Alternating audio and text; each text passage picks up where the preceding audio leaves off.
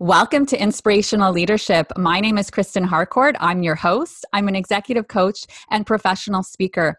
I create this podcast to talk to progressive C E Os, strategic H R leaders, and forward-thinking experts who are passionate about leadership development and creating positive cultures. And part of that for me when I think of leadership development is really helping leaders to do the inward work and show up authentically. We spend a lot of time at work and we don't have to be one person at home and another person at work. Let's integrate both of those sides. I've been wanting to talk to today's guest forever, so I'm really, really happy we're finally making this happen. So I want to introduce you to Shelly Paxton. Shelly, first of all, listen to her title. She is the Chief Soul Officer. So I know this is my kind of girl. She's a speaker, author. She's a Dare to Lead facilitator.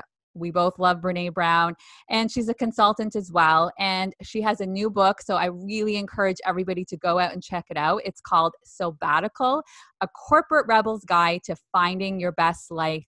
Welcome to the show, Shelly. Thank you, Kristen. I'm so glad we finally made this happen. I've been really excited to talk to you as well.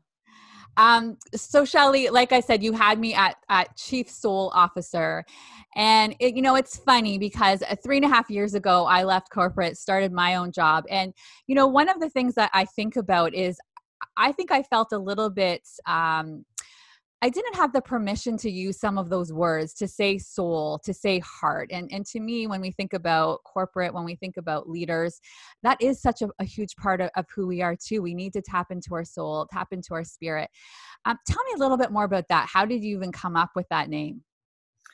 Oh man, well, it's so, it's so interesting. You said three and a half years. I've been on this journey for three and a half years too. So I left Harley. So let's start with the Harley thing. So the, the pinnacle of my, you know, executive career was becoming Chief Marketing Officer of Harley-Davidson. So I had, from the outside looking in, I had the sexiest job in the marketing world, working for this iconic brand that people tattoo on their bodies, and it all looked like wow. And for me, it was like, it was wow. And I was also going, is this all there is? Like, I am like shiny on the outside, but I feel empty on the inside.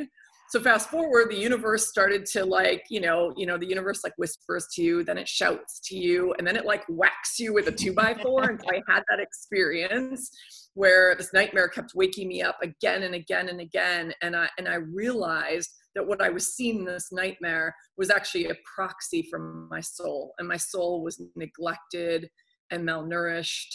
And I was completely out of touch with it. I wasn't loving it or listening to it. Yeah. And so that's a little context for when I realized that that was happening. I went, you know what? It's time for me to pay attention, because I don't know what's going to happen next. And the situation I'm in is unsustainable. And I'm not being true to me. Yeah. And so I started paving the way for me to leave this huge job, this iconic company. And what scared me more than just, you know, walking away from a big title and a six-figure salary and, you know, all the accolades and all the things, was that nobody around me really supported what I was doing. Wow. Harley thought I was crazy. My parents thought I was crazy. My friends, my peers, my colleagues, everybody, like there was part envy, but part like, does she know what she's doing? Has she completely lost her marbles? Yeah.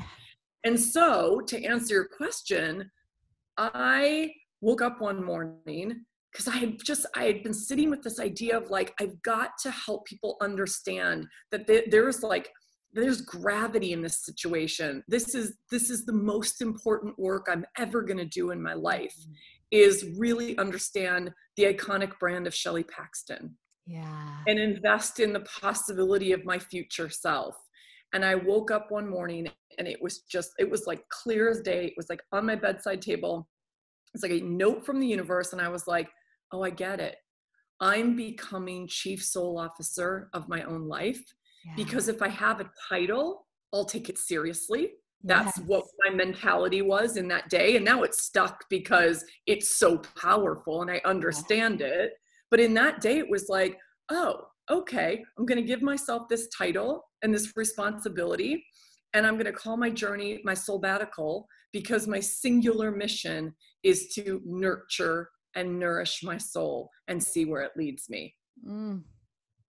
So that's kind of how, and honestly, I put those on LinkedIn because look, staring at a blank page when you're sort of closing out one chapter on LinkedIn as a business person, I've been, I've been in the corporate world for twenty-six years at this point. Yes. And it's like, you're closing out the Harley chapter, which feels scary. Like all the feels were coming up. I was crying and I was excited and I was scared, you know, out of my mind. Yeah. And then it's like the blank page, like what's next, Shelly? And I was like, Chief Soul Officer of Sabbatical. And I just put that out there. And what was so interesting is when I put that out there, people really started to understand what I was doing a little bit more, right? Yes. And they got curious. Yes. Like, what does this mean? Where are you going? You know, where does it lead? And I'm like, I don't know, but I'm trusting and surrendering. Mm. And that's sort of what guided me on this journey. Wow. Wow. And and I can connect with exactly what you're saying, that a lot of times when you're going, taking that path and everybody else is taking the other path, it can feel really, really uncomfortable, especially when you have everybody around you questioning.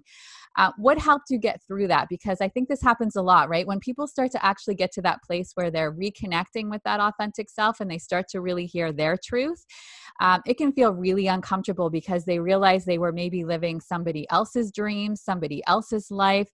It's not actually what their soul was telling them. And but again, everyone around you is like, uh, I don't think so. They're not going to, they're going to kind of push for you to stay in the box, stay where you've been. So yeah. What did you do to get through that? Yeah, it's such a good question. And you're right. It's, it's not only a scary experience, it's a really lonely experience. And it's part, I'll get to your question in a second, but I just want to say this for everyone who's listening or watching us. It's the reason I wrote this book. Because I wish there would have been somebody who put their arm around me and said, I got you. We're going to get through this. Everything you want is on the other side. Sit in the discomfort, as our friend Brené says, right? Normalize discomfort. Yeah. And I read a lot of Brené Brown in those days. So yeah. Honestly, that's part of it. Um, I, well, so, so that's, that's the reason. So I, I don't want, I want other people to feel like, oh, there's sort of a blueprint for doing this. Other people have done it and done it successfully. I will get through this. We can do hard things. So that was my mission in writing the book. And I talk a lot about the journey. I mean, the journey was terrifying because I felt alone. I felt scared. I would ask myself on a regular basis, what the F have I done? Right? I'm like, uh, I'm, you know, some mornings I was excited and other mornings I was like curled up in the fetal position. Yeah. So what I did is for at the first, I realized that I was addicted to busyness. And so I didn't actually sit down and go inward. It took me a few months to be able to do that. Yes. And when I did, I was looking for who's modeling this. Who who are the who who are the kind of upholders of authenticity and courage and purpose, who are people I can learn from. So I was rereading like Cheryl Strayed's Wild. I was reading everything Brené Brown. I was reading Gay Hendricks, The Big Leap. I was really just trying to grab, I was reading Gary Zukauf's Seat of the Soul. Yes. I was, I was looking to others virtually to just help give me some frameworks, some things to hang on to. So because I knew, I knew it was possible, but I also knew it was one step at a time. And I couldn't see clearly where I was going or what was even going to come up of this. I certainly couldn't see to three and a half years later where I have a business, a book, I'm having this conversation with you. You know, I do speaking engagements. I, I couldn't have known that Sabbatical was going to become a movement and everything that it is today. And that's the thing I would remind everybody of is like, we can't even imagine the bigness of what's waiting for us. Yes. Yes. I think there's so many things that are important with what you just said there. One is recognizing the messiness, right? Because I think sometimes people see, oh, one day she was doing this, the next day she was doing this. Oh, she's so brave. She's so courageous. I don't have that in me. No, no, we all have to go through the messiness. I, I, I was just even rec- um, posting the other day around, uh, you know, sometimes I wake up in the morning with this global pandemic and I notice there's some anger that comes through and I just want to say, F this, F this, when this is going to be over. And I let all the swearing come out. I let it move through me. I don't judge it. I don't shame myself, because the, it's, there might be some people who might think, oh, well, you know, she talks all about emotional intelligence. She's a coach, so she doesn't experience that. No way. We all experience the messiness. Exactly. Right? But every we can, day. We're human. Every day. It's a, it's a, it goes yeah. like this. It's the, the emotions are always moving, but it's, it's recognizing, because I think sometimes people feel like, oh, um, that's just me. Other people don't experience that. So thank you for very, so very much sh- sharing authentically and vulnerably that that was part of your experience, just like everybody else's when we make this kind yeah, of. Yeah. And can I, can I just comment on that? I love that you picked up, and messiness is something I talk about a lot. I wrote this book. It's messy.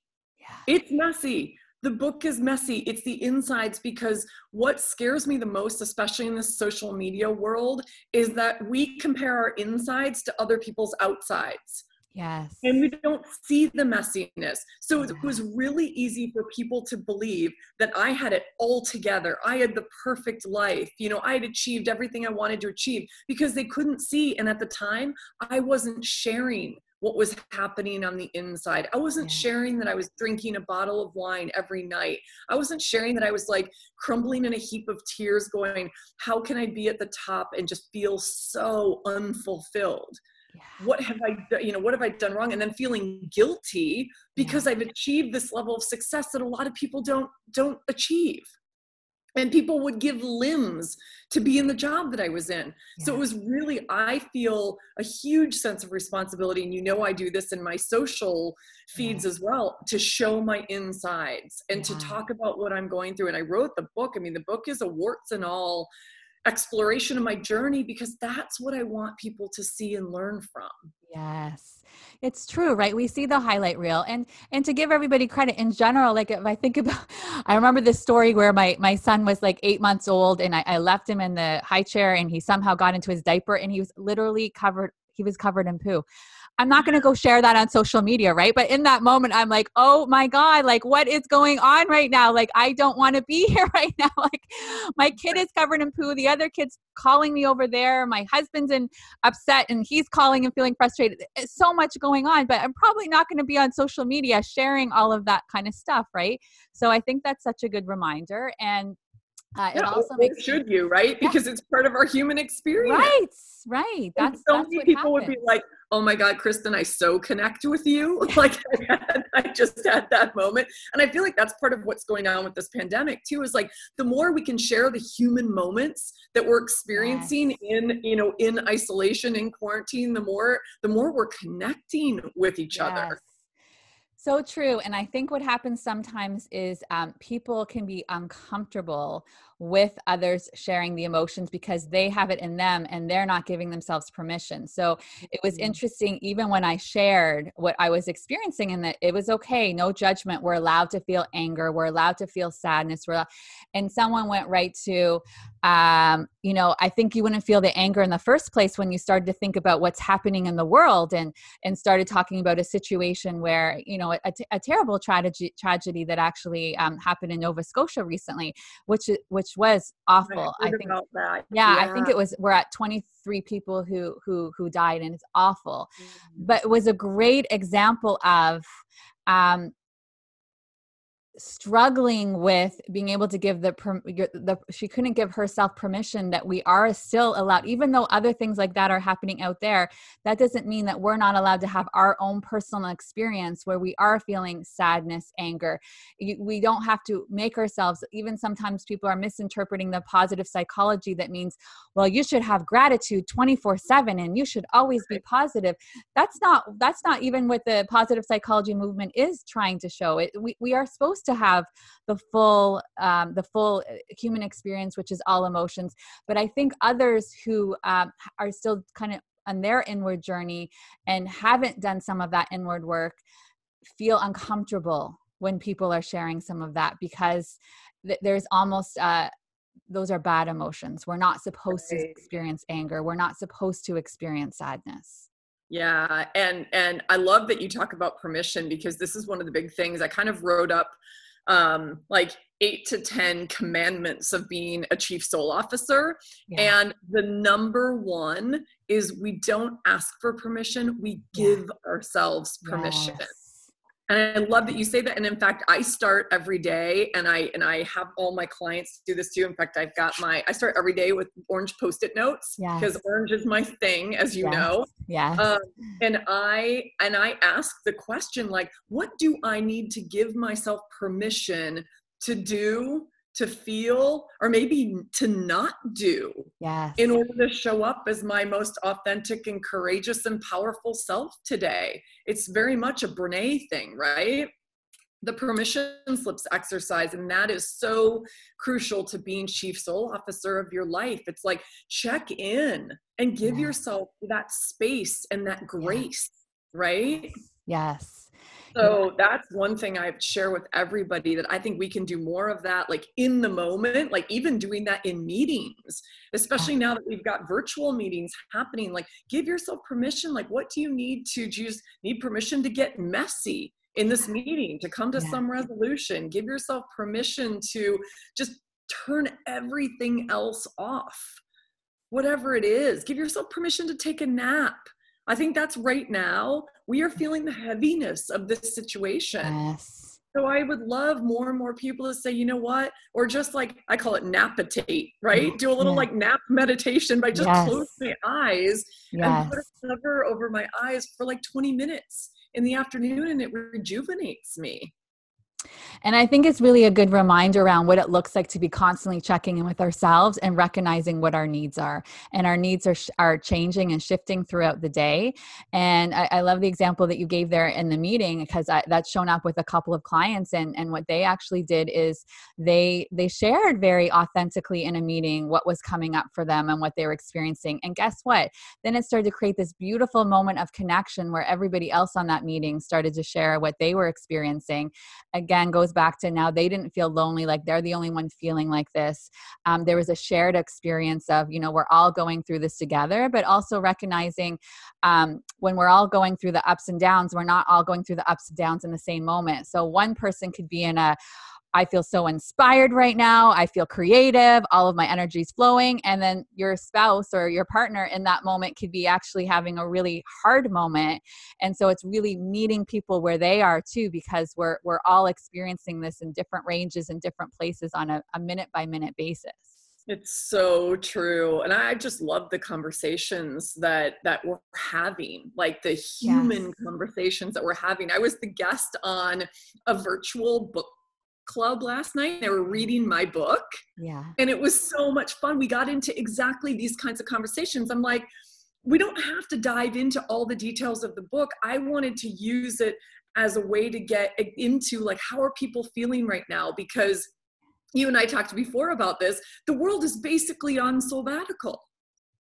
So how are they using the time? What are the feelings that are coming up? What are the realizations yeah. that they're having? Like, what do I want more of in my life? That maybe I'm like, oh, I didn't have enough of that pre-pandemic. What do I want to create more of and actually have less of yeah. coming out of this? Yeah. And so I've been, I've been like, I feel profoundly on purpose right now, because I believe that this is our moment. This is our time to slow down. Yes. The world is on pause to a degree. And I'm not talking, I mean, the, the frontline essential workers, I mean, ooh, like huge, huge gratitude for everything that they're doing right now and always. Yeah. Um, but for the rest of us, even if we're working from home, actively working and running our families and everything, we have a moment. I've been encouraging people to, like, find your soul signal in the midst of all this noise. Yes. Even if it's fifteen minutes a day, just yes. go sit in your closet. If it's the only dark and quiet room in your house, yes. sit in a closet and just check in. be silent, sit still and listen. It's such a beautiful time for us to reconnect with that little voice. And when we're in the rat race and we're, you know, distracted by busyness, we lose that connection. It's where I was when I was at Harley. So finding that signal will guide us through this storm and beyond. I, and I think that's so important. This is an opportunity. See the gift. What's this moment here to teach you? And for some of us, it's it's slowing down. And their de- your defaults, for people listening right now, your default is to do, do, do, do, do. And so even at home in the situation, you're trying to find ways to do, do, do, do, do, because it feels uncomfortable to be in, in the being. But the being is is the magic. That's where so much learning and growth can happen. But it's about taking a, a step back and, and asking yourself some questions. And, and maybe it's about reprioritizing. Maybe it's about recognizing what you thought was most important is not actually what's most important. And maybe um, when you're noticing you're feeling anxiety or frustrated or overwhelmed, when you slow down, you can recognize that, oh, oh, it's telling you something, but you just didn't have the time before to listen to what it was telling you because, like you said, you were so distracted in all the busyness. Exactly. Yeah, it's so beautiful that I've been doing a lot of talking about the being versus the doing. And it, it is uncomfortable, right? That's why people are doing every house project under the sun right now, because it keeps us busy. Yeah. And it's like, okay, great, do some of that, but be sure that you create that time to be. And yes, it's going to be uncomfortable. And yes, it's also going to be the most powerful and rewarding thing, because the one thing I'm super clear on is we have the agency and the opportunity to shape how we want to come out of this. Yes. Yes, absolutely. The more of us, right? The more of us who are doing that, you and I, like, we're big on shifting culture. Yes. This is how we got connected. This is what lights us on fire. And yes. I want more people to be connected with, like, I call it rebelling for, right? So I'm the rebel. I'm the, my whole thing is about awakening the rebel within if it's not already firing. And the way I like to think about it is, you know, get really clear on who you are, what you want, and the impact you want to have in the world. Yeah. And then start thinking about, how do I want to rebel for those things yeah. as we come out of this? And yeah. you're shaping and creating your life. What a beautiful invitation, Shelly. And as you're even talking about that from the culture perspective, um, you know, there's going to be some people who are listening to this. They might be H R leaders, maybe they're C E Os, and they're wondering, how can we start to shift and create more of this in our organizations? What, what's some of the advice you have for them? Oh, I love this. This is actually more of the work I want to do in the world. And this is, this is, I think the, the first book was a springboard to have exactly those conversations, because the more of us who are choosing as leaders to be the chief soul officer of our lives, and if we're choosing wholehearted and courageous leadership, as Brené would say, we are bringing that into our work. Yeah. And bringing that into our work means radical self-care and self-commitment is on the C-suite agenda. Yes. That's one thing that's incredibly important to me. And I've actually, so we talk a lot about radical self-care, but I've kind of elevated it to this conversation of radical self-commitment, because mm. that means I'm committed to my values. It yes. means I'm committed to my boundaries. I'm committed to the space and time I need to rest and recover. All of those things. And it means the, you know, treating my body well, right? It means sleep. It means hydration. It means eating, eating well. It means moving, all of those things, but it's more than that. Yeah. And so I love this idea, like Mindvalley, Mindvalley as a company, I talk about them in the book because they have this concept called morning autonomy. Yeah. And it's really interesting to think about right now, because what if we give more people the morning? We say, you know what? Meetings don't actually start until ten or eleven o'clock in the morning. We give people the morning, whether it's for family time, a passion project. You know, I'm a writer. I love to spend morning creative hours writing, yes. uh, workout time, whatever it is. What if we as leaders started to bring more of that into our, our workplaces? And we first model it. I, I actually think our first responsibility is to model this for our yes. teams and then create culture around it. My dream is that cultures begin to serve the humans instead of the humans serving the culture, mm. which is how I feel it works today. So flipping that script. The second piece of it that I'm super passionate about is let's talk about this time off thing. I mean, first of all, sabbatical sounds like, oh, I have to leave my job and go do this, these things. And the realization I had with sabbatical is actually sabbatical is a way of being. It's not about leaving your job. It's about finding yourself and determining what you want to rebel for and what you want to create in your life and doing it and leading through it more authentically, courageously, and on purpose, right? Yeah. However, one thing I'm passionate about is I feel like this time off script that feels so old in companies right now is like, well, it's a payoff for hard work. Right. It's like, really? Yeah. What if it was a prerequisite for smart work and creativity and innovation? And I think we as leaders can start to think about it that way. And make sure that everyone is taking time off and disconnecting so that they're refueling. Imagine the productivity and the amazing ideas that would start to come out of that kind of approach. I mean, this kind of shift, I, you know, I've been talking about humanizing the workplace for, for the last six years and everything you're saying and, and you've said so eloquently to me. Of course, I hear this and I'm like, why wouldn't every company be doing this? It's so no. like, why, why wouldn't we? It's good for everyone. Everyone in that organization is going to feel a lot better. And, uh, but I, I do agree with what you're saying. I think it does start with the more leaders we can have going through their own personal experience, their own personal transformation, and seeing how the world looks when they, when they, when it's, yeah. everything looks like this, then they start to see, well, why wouldn't I want this for all of the people where we work? And, and then they can start that there's lots of good work that they are going to do, right? When they're on purpose, they're going to go create amazing things in the world, but they're going to do it so much more effectively because they're going to be able to access their creativity. They're going to be able to work better with the team around them. They're going to challenge things in a beautiful way, like Brené with the courageous conversations, right? They're going to acknowledge and, and say where things are not really, uh, where the status quo needs to be challenged because they're going to have that permission. There's just so many beautiful ways we can take that on an individual level and make this happen in our companies. Yeah. And we, yeah. And let's take the responsibility for creating that in the companies we work with. That's what leadership is, right? There's another concept that I feel is really relevant to talk about right now, because a lot of what I see, especially with my clients who are in the corporate world, yeah. is that corporations are just stacking Zoom calls from yeah. eight a.m. until seven p.m. No breaks. Everything is stacked. People aren't getting a chance to rest and recover. And I talk about a concept in my book.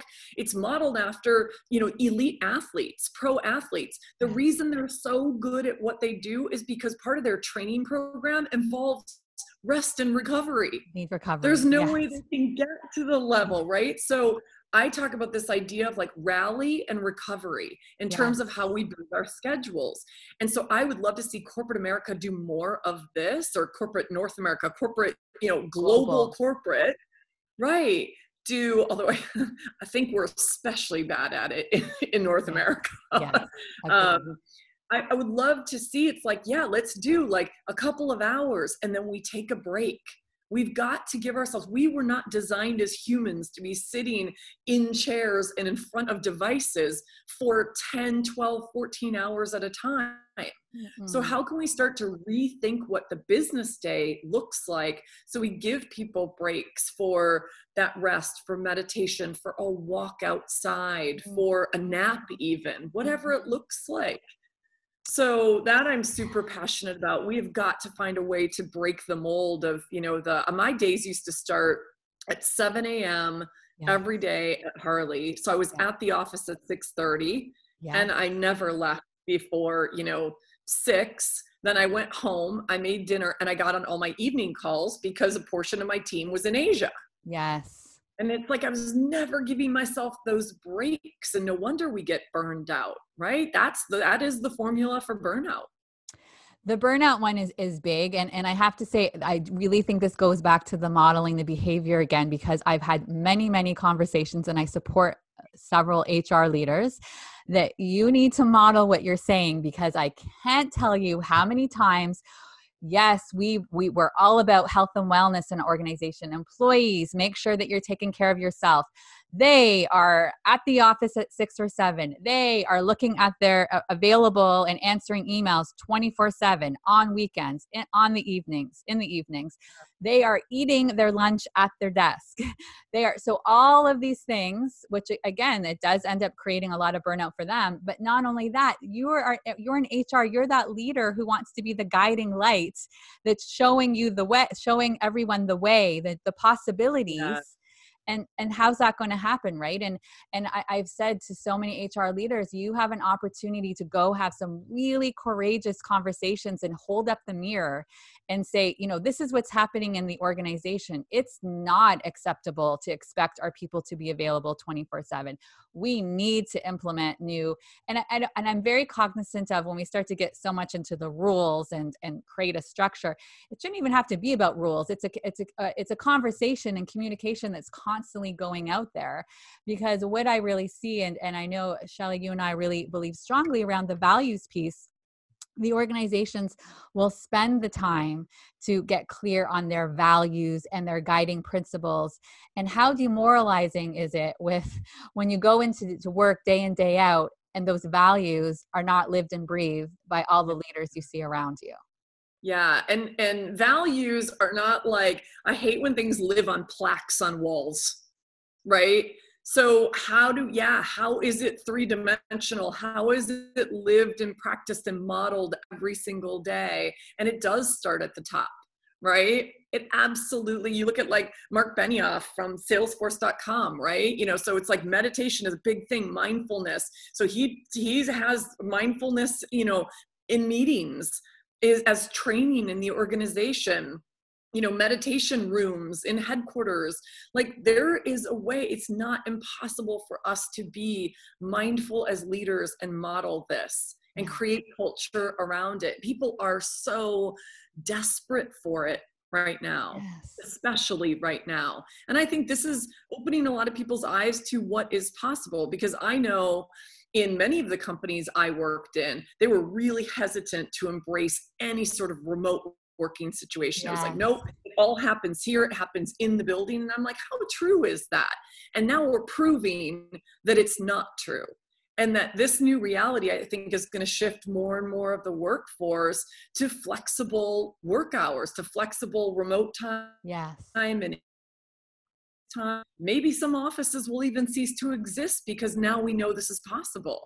So I just love that there are lots of silver linings. Yes, this is a scary situation. It's super uncertain. We don't know exactly where it's going, but I encourage everybody to see the many silver linings that are, the many gifts that are in this, because we have that opportunity to radically change the way we live and work. And for all organizations that are listening, don't make this something where this is over and it goes back to business as usual. This is an opportunity to start to make those shifts. And, and and guess what? It's about baby steps. I'm not saying tomorrow you're going to do everything all at once, but start slowly, start implementing these different things. And, um, you know, one other thing I like to ask you, Shelly, about, um, with, because you do it, we support a lot of leaders. I, I do as well from an executive coaching perspective. And where I think there's a disconnect as well when it comes to leadership development is there's not enough support available for leaders in a lot of organizations. I think Fortune one hundred, Fortune five hundred companies are doing it well.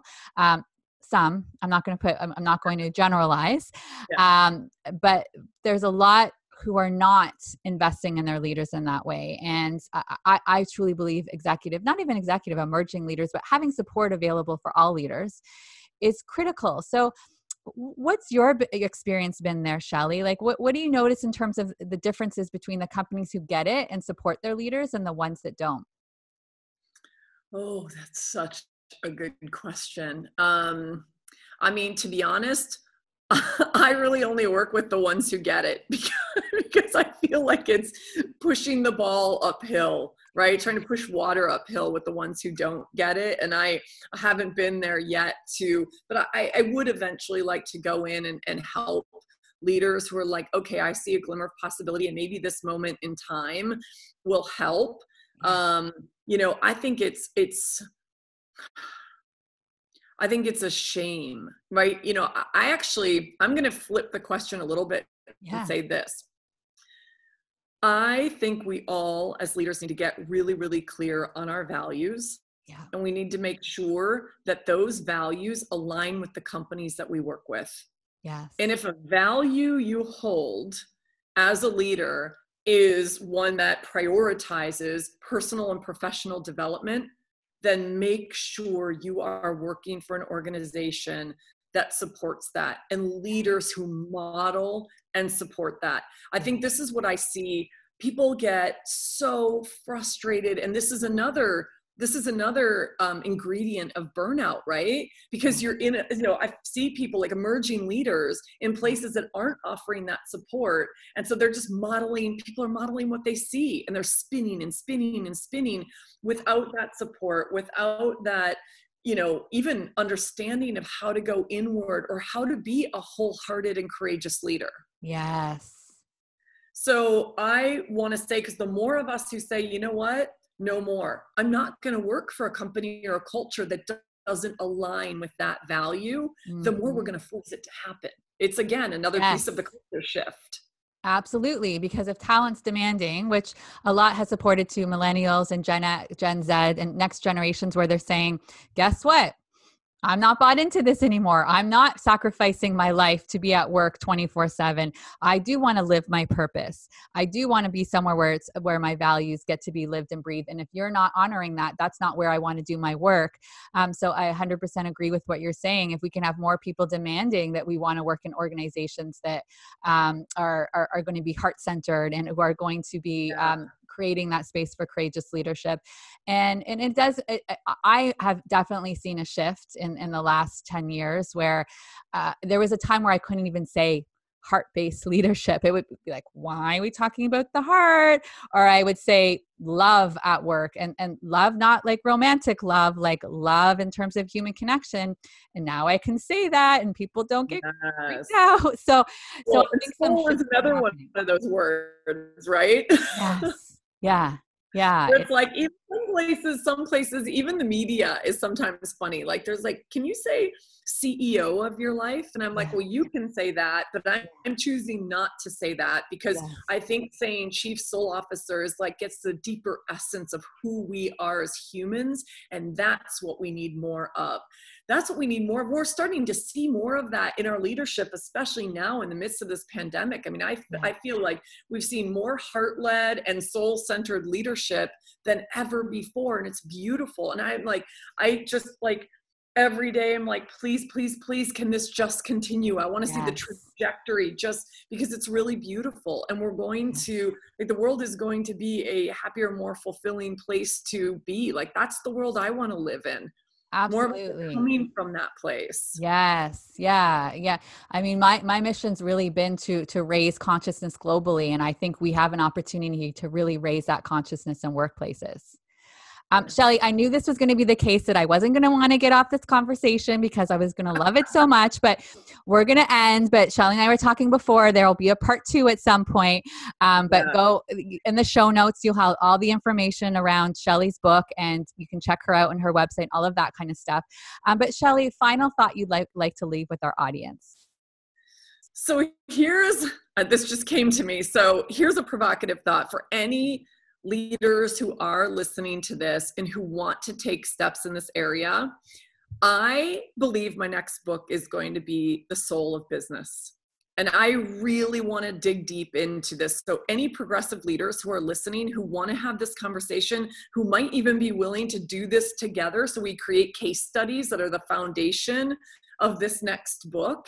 And we create these cultures that we're talking about that lights me on fire. So reach out to me. I would love to have the conversation. Yes. Take the invitation. Anyone who's listening, take the invitation. Thank, Thank you. you so much, Shelly, for, for sharing your soul, your spirit, your authentic self with all of us today.